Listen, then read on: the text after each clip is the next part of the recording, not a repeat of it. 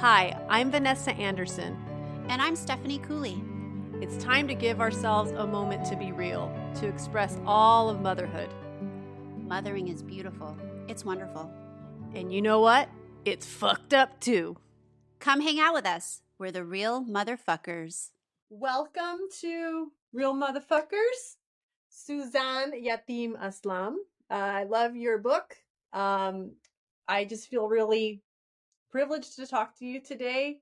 Um, I, when reading your book, I was blown away by how raw you are, how honest you are, and courageous. Like, I feel like the thoughts and feelings that you have in this book that you'll be talking about in more detail is just it was it, it was a lot like there were moments where i had to stop and be like damn you know and and and ponder and feel you and what you were going through those moments um mm.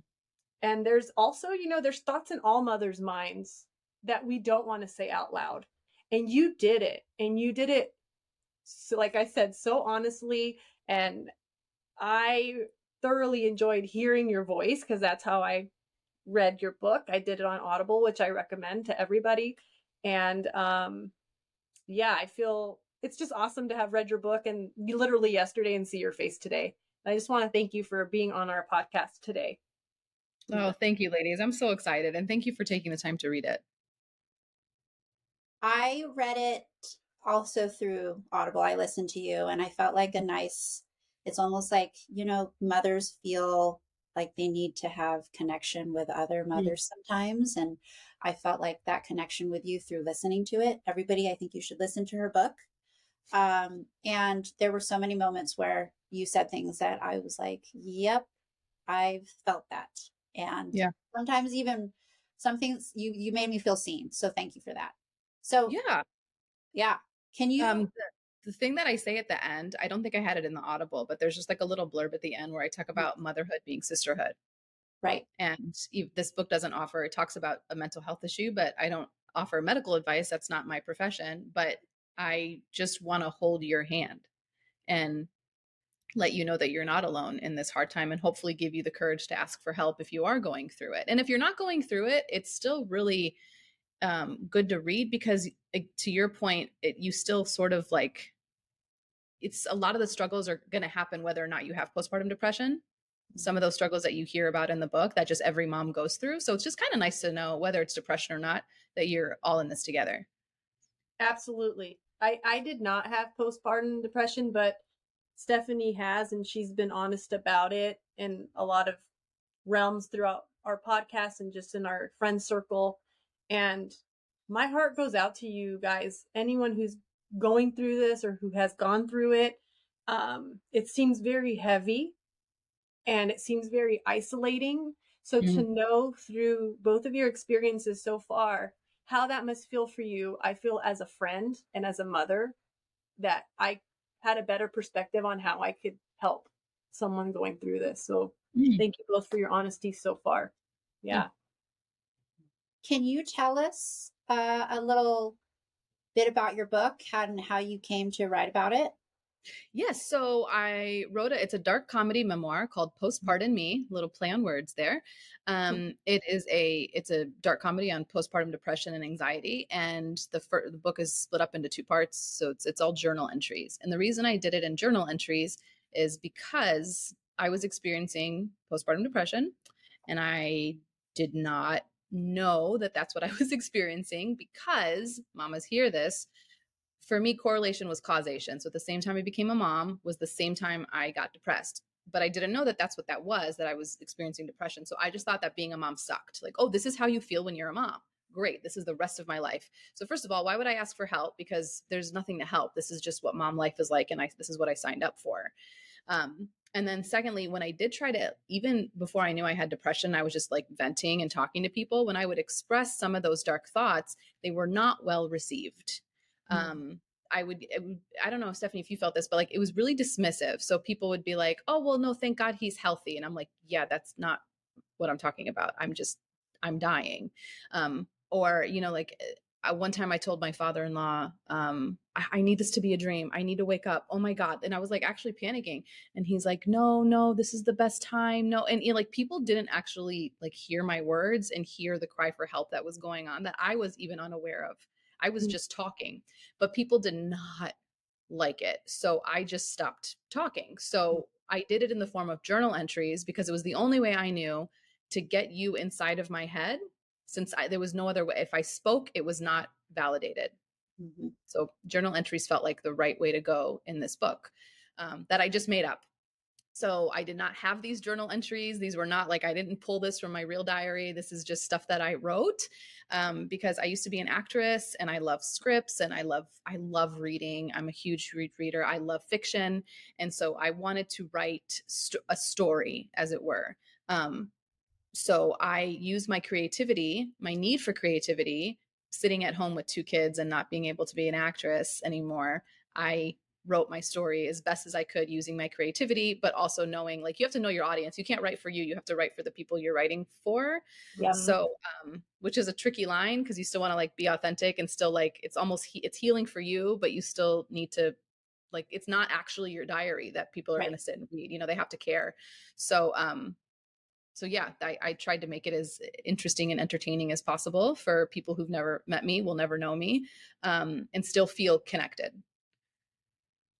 Well, I did feel that.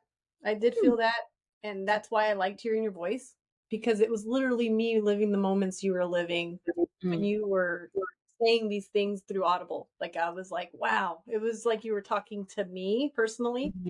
I love that, and I felt sorry for you and a lot of times i felt sorry that you didn't feel heard that you felt lost and i felt do you i feel like the reactions that you got were more from your family and friends and not certain friends because some of them especially your friend that pretty much said hey this is what you've got she actually yeah. heard you some yeah. people feel uncomfortable hearing that from a mom they don't want to yeah. hear that you're not joyful they don't want to hear that you're struggling it's like an uncomfortable thing that no one wants to deal with. And it seems like that's what you had in the beginning.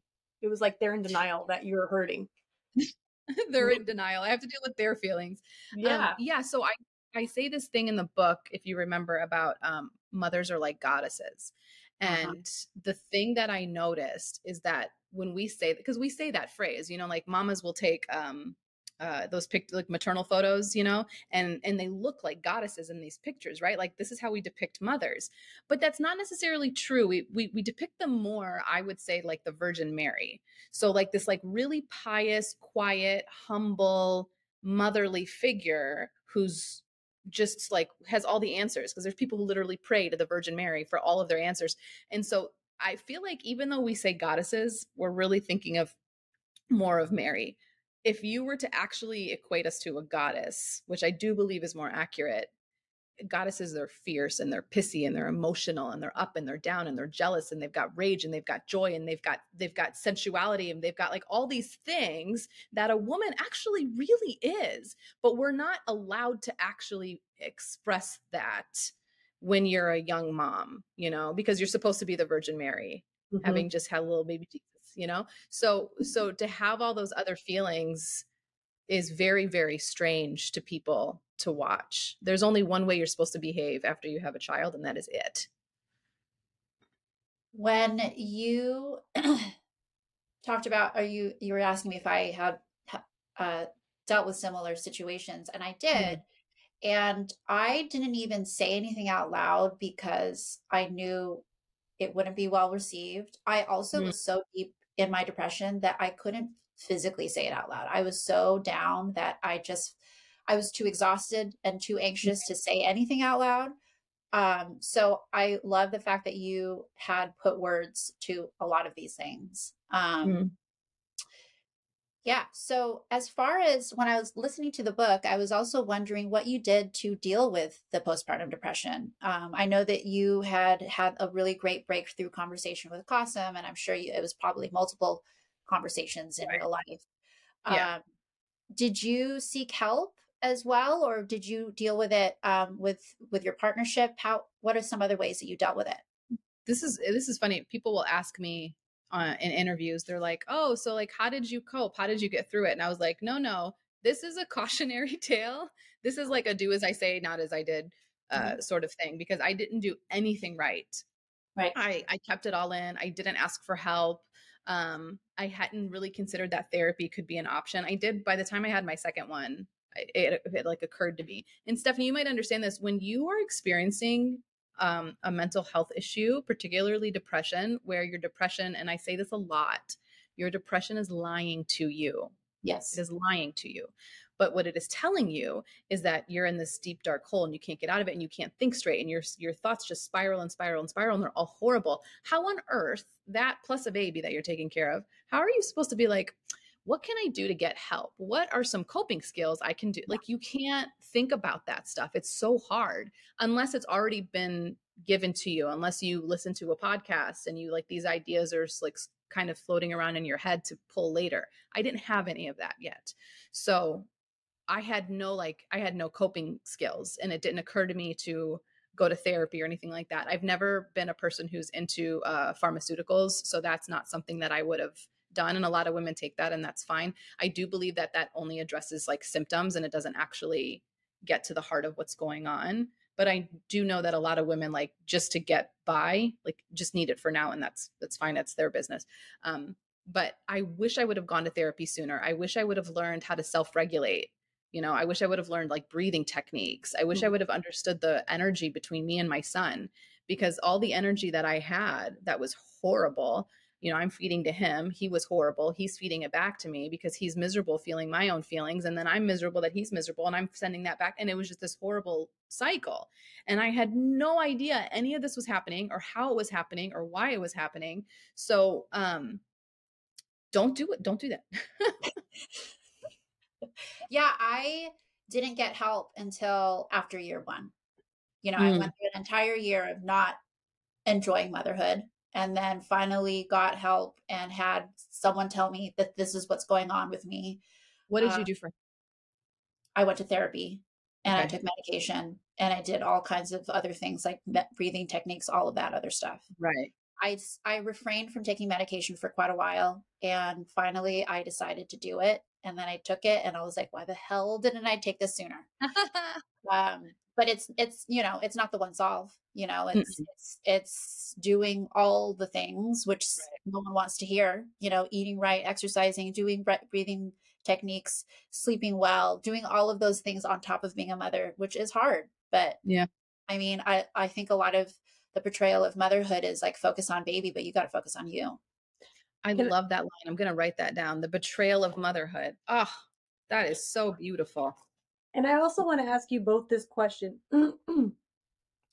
Steph, in the previous podcast that we recorded, we did next generation parenting, and we both talked about our generations before us, excuse me, that Ah, with traumas, uh, Mhm. and traumas that pass on to each generation, and now scientists saying that's real. Yep. all of us deal with something from our childhood. We all have a perspective and an experience that we've had with our parents. Yep. Anxieties, uh, fears. All that culminates when you are not just focused on yourself, when you're bringing somebody else into the world and you Mhm. have to be there for them and on all the other levels. Do you feel like a lot of that came out like a zip that needed to be popped when you guys had your babies? Like you had that, but maybe this brought it up for you in a way? That your parenting stuff or any traumas of being a child or having a relationship with your parents maybe brought this, pushed it forward for you to deal with at the time that you became a parent? Do you feel So- like that any relevance? Does that make sense what I'm asking? Mm-hmm. Yeah. And so the first thing, I think this happens to every single parent, moms and dads. And like, I don't think you have to even experience postpartum depression for this thing to occur. Every time my children turned a certain age, I would, for example, my mom left me and my, I was three, and my mom left me and my one year old sister at home because she had to go help my dad out in a blizzard. We lived in northern Michigan. And she had, oh. and she like knew this is what this is what she's saying. I don't agree with her, but she's like Su- Suze will be fine. She'll she'll you know she'll just put in a little tape in the VCR and she'll press play and when it's over she'll rewind it and it's fine. I'm not going to be gone very long. And she tells me this as like a as like a moniker of pride like look how mature and amazing you are you're such a good big sister etc cetera, etc cetera. i my son turned three and i was like what the fuck was she thinking how could she do that to me you know and and then i started learning recently about like your nervous system because now i'm in mm. therapy ladies and i'm doing like ifs and all of that all that's kind of therapy and do you guys know about ifs did i just over i do not know what oh. that is. Let's stop there. Okay, it's internal family systems. It's about like all the little parts inside of you and how you have to tend to all the little parts that didn't necessarily get to grow that are still protecting you. So there's like mm. little there's like little Suze who's my protector who understood that I am the child of immigrants, that I'm the oldest child. I have to I was parentified extremely young as per the example I just gave. And so I didn't really necessarily have like my emotional needs fulfilled. So what I understood at a very young age is that I have to protect myself and mm-hmm. that I'm going to just keep getting disappointed if I keep going like love me and you know and my parents loved me but not in the way that you need like a certain emotional stability. So so there's like a, a, protector part of me that keeps me safe all these years later and is still like three or four or five years old you know what i mean? And so now i'm looking at my kids and i'm like am i doing this? What how am i fucking you up? You know and i'm like terrified. Yeah. As you are you're fucking him up you're fucking her up like it's happening. Let's accept that. Um, we're gonna have a report card too. This is gonna happen. Yeah. They're gonna be in therapy in 30 years or on a holographic podcast talking about whatever it is that we're talking about now. Um, so so I so I was like every every age that they hit, I think of what my life was like at that age. And oftentimes I'm like, oh, I need to do better. Yeah. You know? And but it, what it did is in one sense it was like yeah okay i need to do better that wasn't okay but at the same time it also gave me a lot of grace because for my parents because my mom was 21 when she had me i was 30 when i had sammy and she was an immigrant at 21 right. and how hard and, and from a war zone you know? So how hard must that have been for her to come here and then like she was a baby and to have to parent? So it gave me a lot of a lot of grace but it also really opened my eyes to how i want to raise my kids differently. Right. We're both from immigrant parents yeah. as well and um i also think about like okay what are the chances that my mom dealt with postpartum depression with three three daughters and probably she was also like dealing with all the stresses of her life as well and like how they didn't have an opportunity to say any of this out loud. Mm-mm. and at least we get to. Mm-hmm. and i appreciate the fact that we can even have this conversation out loud oh and share it publicly. Yeah. Um my mom after i had I like came out that i have depression um and i started explaining to her what it was you could see her eyes light up where she was like oh oh that explains a lot and she kind yeah. of was like backtracking to what she was like as a as a young mom and sure enough that i mean that she really resonated with a lot of what i was saying but what is she supposed to do like bitch about it in the middle yeah. of like four, four kids and you yeah. know and again she came from a war zone like she had bigger issues to deal with um bitching mm. about being sad is, is is the way i kind of put it where i'm like that whole sentence i understand is not is not correct and I'm, I'm using that on purpose like bitching about being sad is not what postpartum depression is but that's how i i internalized it because uh-huh. i didn't know that's what i had. So i was like oh my god like just grow the fuck up you're fine you know? Um my family comes from a place where like they're under oppression and they their water gets cut off as collective punishment. And i'm gonna sit here in my scottsdale condo and be like things are hard you guys yeah you know? Like yeah, totally. Yeah. hard for me um because i just know what like real struggle was like so i refuse to accept the fact that i was struggling totally but you know what i do have to say this that our parents did right and i'm speaking for all three of us just us sitting here as i see us as very strong women as those mm. hard times that they had and they were strong for us and i had young parents as well same age as yours oh. and and um they did not define us in the way that we became weak. It defined us in the way that we became strong from that. Like it gave us, it sucks that we feel those sad feelings sometimes, but we've used that to become stronger. We've used it to improve ourselves. We've used it to analyze our parenting skills and be able to, you know, nourish something beautiful from it and do our best. I think without that, it's a handicap when you don't have that struggle sometimes. Yeah. you know and Mm. it, it's you i see that this has helped us grow instead of us. Like you i think deepak chopra said one time we can play a, video in our head over and over of some situation over and over and over and let it dominate the rest of our lives or we can eject that tape and put it to the side because that tape is the past. You have to put Right. in a new perspective. And i really feel working with steph listening to you now i really feel like that tape has been ejected and that we Mm. are looking at our life per- in a different perspective and doing work podcast you writing your book journaling i mean Yeah. there's work to be done the rest of our lives and it's up to us to use this life as a classroom or for it to be our own hell and i feel like you all of us i can speak just Yeah. sitting here are doing that work and i hope we can encourage women to eject that tape of victimhood and Mm. redeem themselves to make themselves render and, and go forward with life and and grow not saying you'll never have sad moments but Right. use those sad moments as a classroom Yeah. you know Use For those all sad moments in the classroom. I love that. Yeah. I was going to say for all those 21 year old moms listening to our podcast, a VHS tape is a- a- a- something that we used to watch videos or movies on. it was What's work we had to- we went ahead and find the perfect spot and you know You had to like roll the tape when it got Yeah, pulled out. Oh, so good. um and i had another we had a question for you did you suffer the postpartum depression with your second child as well That's a good question. Uh, yes. Um, yeah, it kind of was like weaning, but then I had the second one and then my anxiety flared up.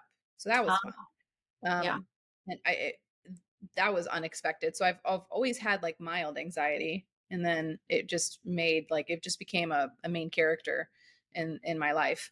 Um, after my kids, but then it just got worse with, with Ronan, my second, and they're two years apart. So by the time Sammy was one, I was pregnant with the second one, Mhm. um, which is good times. Now it's fine. Now I'm like, I would absolutely do that again. That's, that's it worked out how it should. Right now they're in that room playing together, and it's great. Um, so my anxiety flared up, and it was very, very strange because anxiety is a it's a weird beast. It's a very weird beast.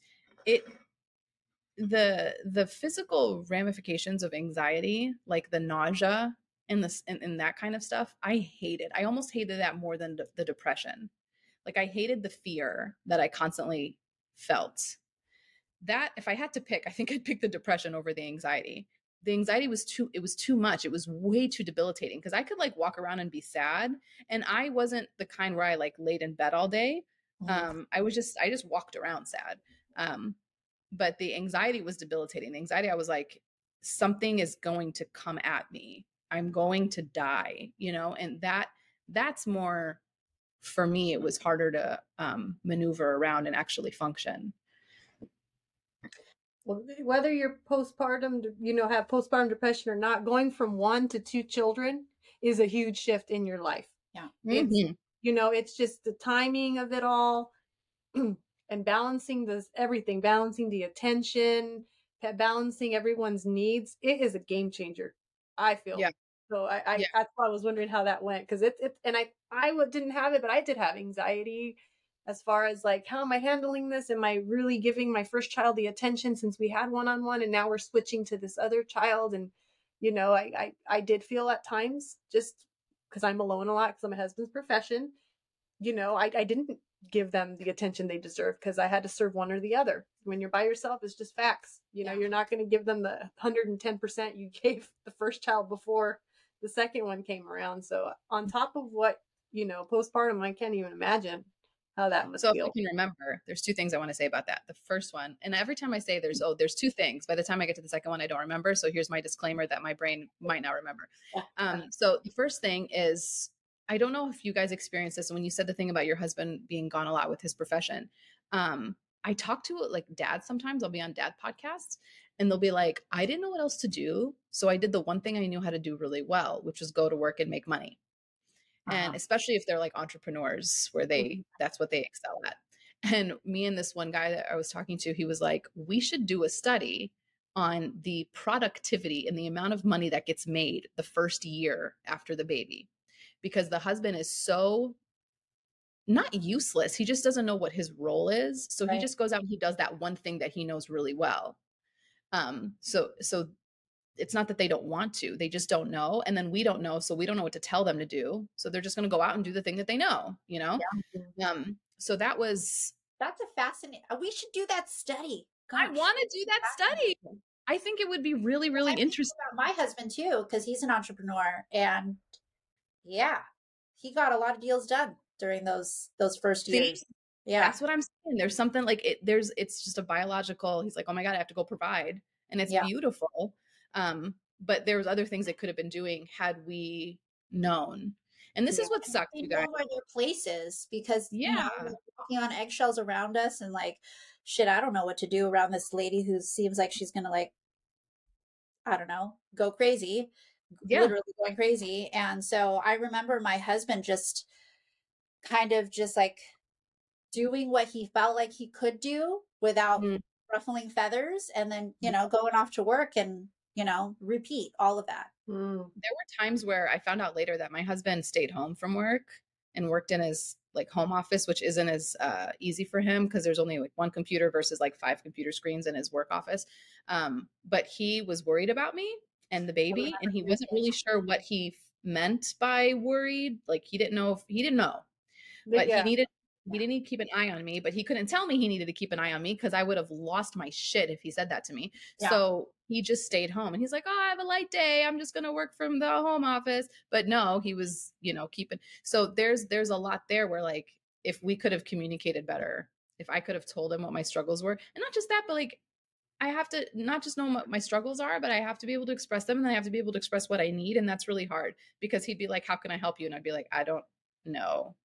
So it's like a this is a big ask I'm asking of people. I'm like to sit there and be like, hey, you need to get help. You need to speak up. You need to be your own advocate. Like I'm asking for a lot when I say that. And I understand that.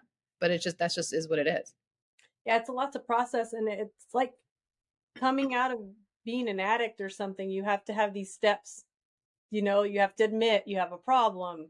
You have to analyze what will help you, and then you have to go out and do the research to actually help yourself. There's a lot of steps, and when you're exhausted, that seems like a overwhelming task to go Yeah. to do. You know what I mean? I mean, Yeah. I'll say my husband was out of the box. He tried to work less to be home more with us. And he's a very present father. Um, and I feel like sometimes he's even more present than I am. Like he's like an over dad, you know what I mean? And it's been great. Um, but yeah, if I'm ever was ever unhappy or when I needed my time, because I did leave my profession for a while, I did feel sad. I felt like like you had said in your book, like uh, my identity changed. I didn't know what to do with my life, you know, and my value system of who I was changed. And so I was unhappy in that aspect. And he was always like, like Hassan would say, what can I do? How can I help you? How can we fix it? And I would say, I don't know. If I knew that, I wouldn't be here. You know what I mean? This reminds me of a conversation we had with a former guest who said when when she's grieved when people are grieving, don't ask how you can help, just do something. Yeah. Just do something. Yes. Um, my midwife said that. Uh, my midwife, we were like, I was in labor, and I think I remember I was standing, and I was standing next to the bed, and Qasim's behind me, like holding me up, and then he goes, "What do you want to do? Do you want to? Do you want to maybe go sit down now? Do you want to go sit over there?" And she looks at him and she goes, "Don't ask her questions. She is so incapable of making a decision right now. Just Yeah. take her to the bed. If she doesn't want to be there, she will tell you." but don't ask her to make decisions. Yeah. And he was like, okay, I'm so sorry. Um, and then I think that just like that sentiment sort of stayed because after that, I still was incapable of making decisions and I still didn't know what I needed um, for, for the longest time. Yeah. Yeah. Well, I- So husbands out there just do shit and then just wait for it to tell you don't do that. This is Yeah. foolproof. well, that's why I love, you know, the the gestures that Qasim would do for you. I felt relate. I felt like I could relate. My husband would meet me that way with the tea, with the offering. Do you need time on this day? Like that is Yeah. gold. Such Yeah. gold when they're proactive that way. Like, what can I give you to make Yeah. you you to make you whole? Yeah. know? it's really beautiful and and and but at the same time oh how i wish i didn't wait around i you know waiting for permission to Right. get up and go do what I wanted to do. And I did. I did do that. I, I made myself small. And I don't like that I did that. I I lived into the role that I was afraid of. Mm. I was like, oh, I don't want to be just a mom. And then I made myself just a mom because I was afraid and I, I didn't know, I didn't understand and I didn't know and I didn't know what I was allowed to do. And I felt like I had to have permission from something or someone um, instead of just getting it from myself. And, uh, and I kind of like pigeonholed myself and I'm, I have regrets about that. Yeah, I think we do that in different areas I- in our life. I also wonder how much of this portrayal that we have in our heads of what motherhood is like is because of social media and what we see on social media of like this is what moms are like and this is what moms shouldn't be like and so um, I had that with not social media, but with media. Like uh-huh, just yeah you just just like- mentioned that. Yeah. yeah with tv shows so in the book i say um i thought i thought i was miscarrying and we go to the we're like driving to the hospital and i was 10 weeks pregnant and i thought oh my god like i'm losing the baby. I had endometriosis so i had like a lot of pain early on um and i remember and again this is the permission thing I, I don't know why i'm sure i'm not the only one that does this but i was like oh how am i supposed to feel right now if i in fact did lose the baby? Instead of just like letting myself feel i was like Right. oh what's the right thing to do here and then i realized it's because there's one way to do things based on an amalgamation of all like tv shows and movies and other people that we've known who also reacted from tv shows and movies of how you're supposed to behave when you experience a certain thing in life there's Right. one way. For example, you uh your water breaks and you rush to the hospital. That's Yes. not true, you guys. And I didn't know that until my water broke and she was like, "Great, stay home, get in bed." And I was like, "No, no, that's not how this works." Yeah. Phoebe rushed to the hospital, you know? yes But it, so I- it, I was really confused by the fact that everything I had ever learned about childbirth was absolute garbage and it was just made to like further a plot and be entertaining and and um so that was that was weird and and it took a lot to for me to realize like I don't have to ask permission from anybody uh, to f- decide how I feel. I just get to and not even decide like I should just be able to feel. I don't have to sit there and be like, do I want to be sad about this? Just feel what you feel. But that was actually a really difficult ask of myself. Yeah. yeah You want to move on to these? okay so we're going to ask you the three questions that we ask all of our Mm. Guests Okay. Um, the first one is what's something that's in your purse and what does it say about you? Unopened lip liner. Okay. It's my desire to be super girly, but my inability to figure out how to do that. Good one. I like that one. Yeah. What or who inspires you? Fantasy fiction writers because they are literally, well, figuratively, otherworldly.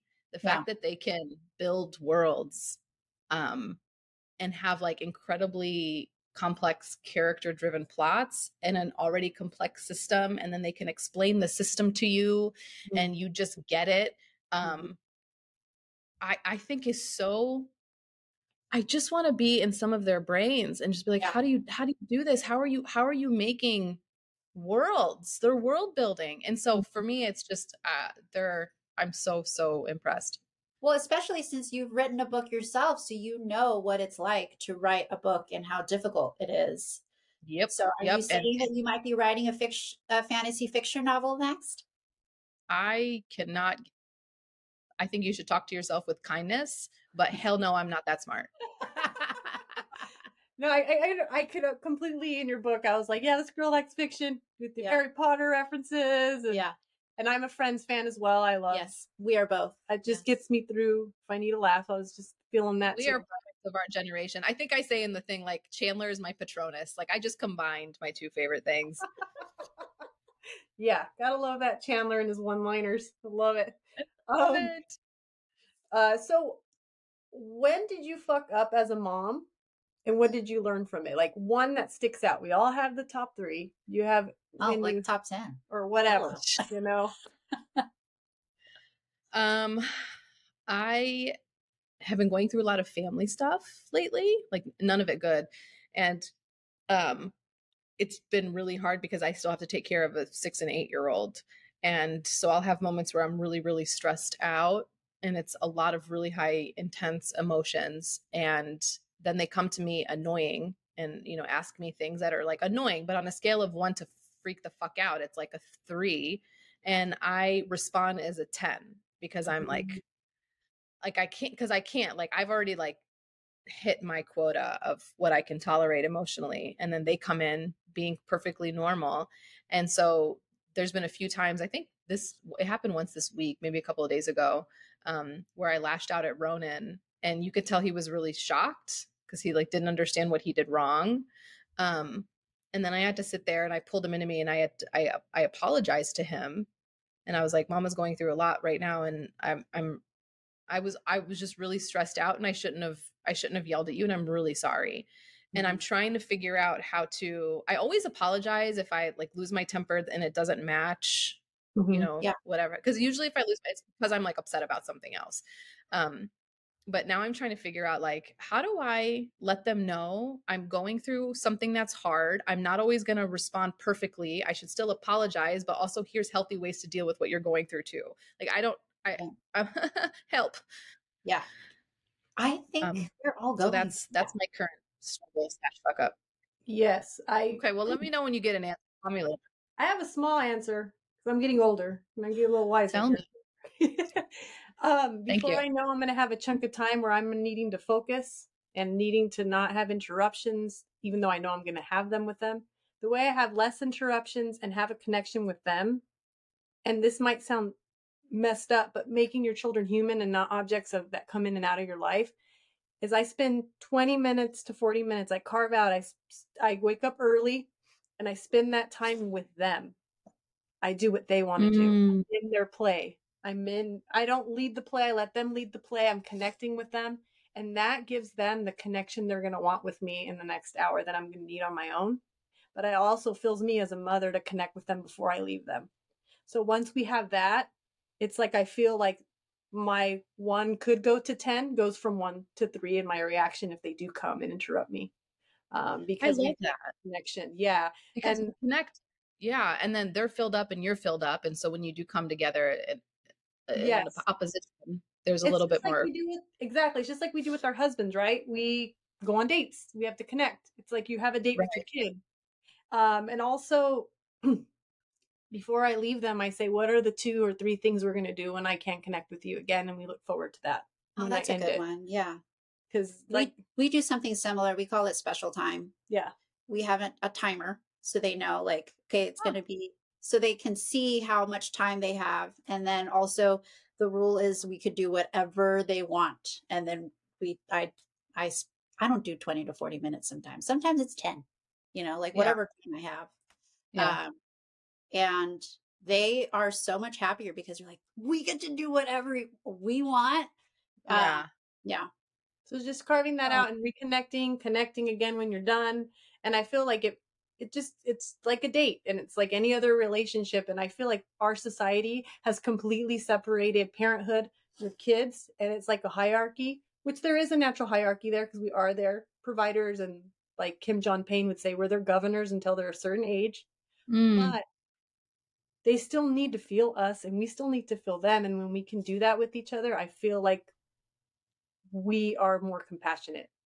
oh vanessa i love that Yeah. Yeah. your wisdom has paid off well done the wrinkles are paying off. No, it's been it's been such a pleasure to have you and I I don't know, you are my little celebrity today. Like it's cool to have heard your Oh. voice and have heard you everything about you and and have you here today and I recommend the book to anybody, not all mothers and fathers. And I think as a friend to someone who has gone through that and has told me about it, Mhm. it was another window and another perspective and another respect for you ladies to on top of the everyday busy um hard days you had harder days so i'm Mhm. sorry that you have had to go through that but thank you for being so vocal today about it and i appreciate you guys a lot you ladies are wonderful thank you for the candid talk yeah Thank you, Suzy. And we look forward to hopefully having you on another, you know, in the future podcast. We think of something, we'll give you a ring. That sounds great. Talk to you soon. Thank you. Thank you Bye. so much.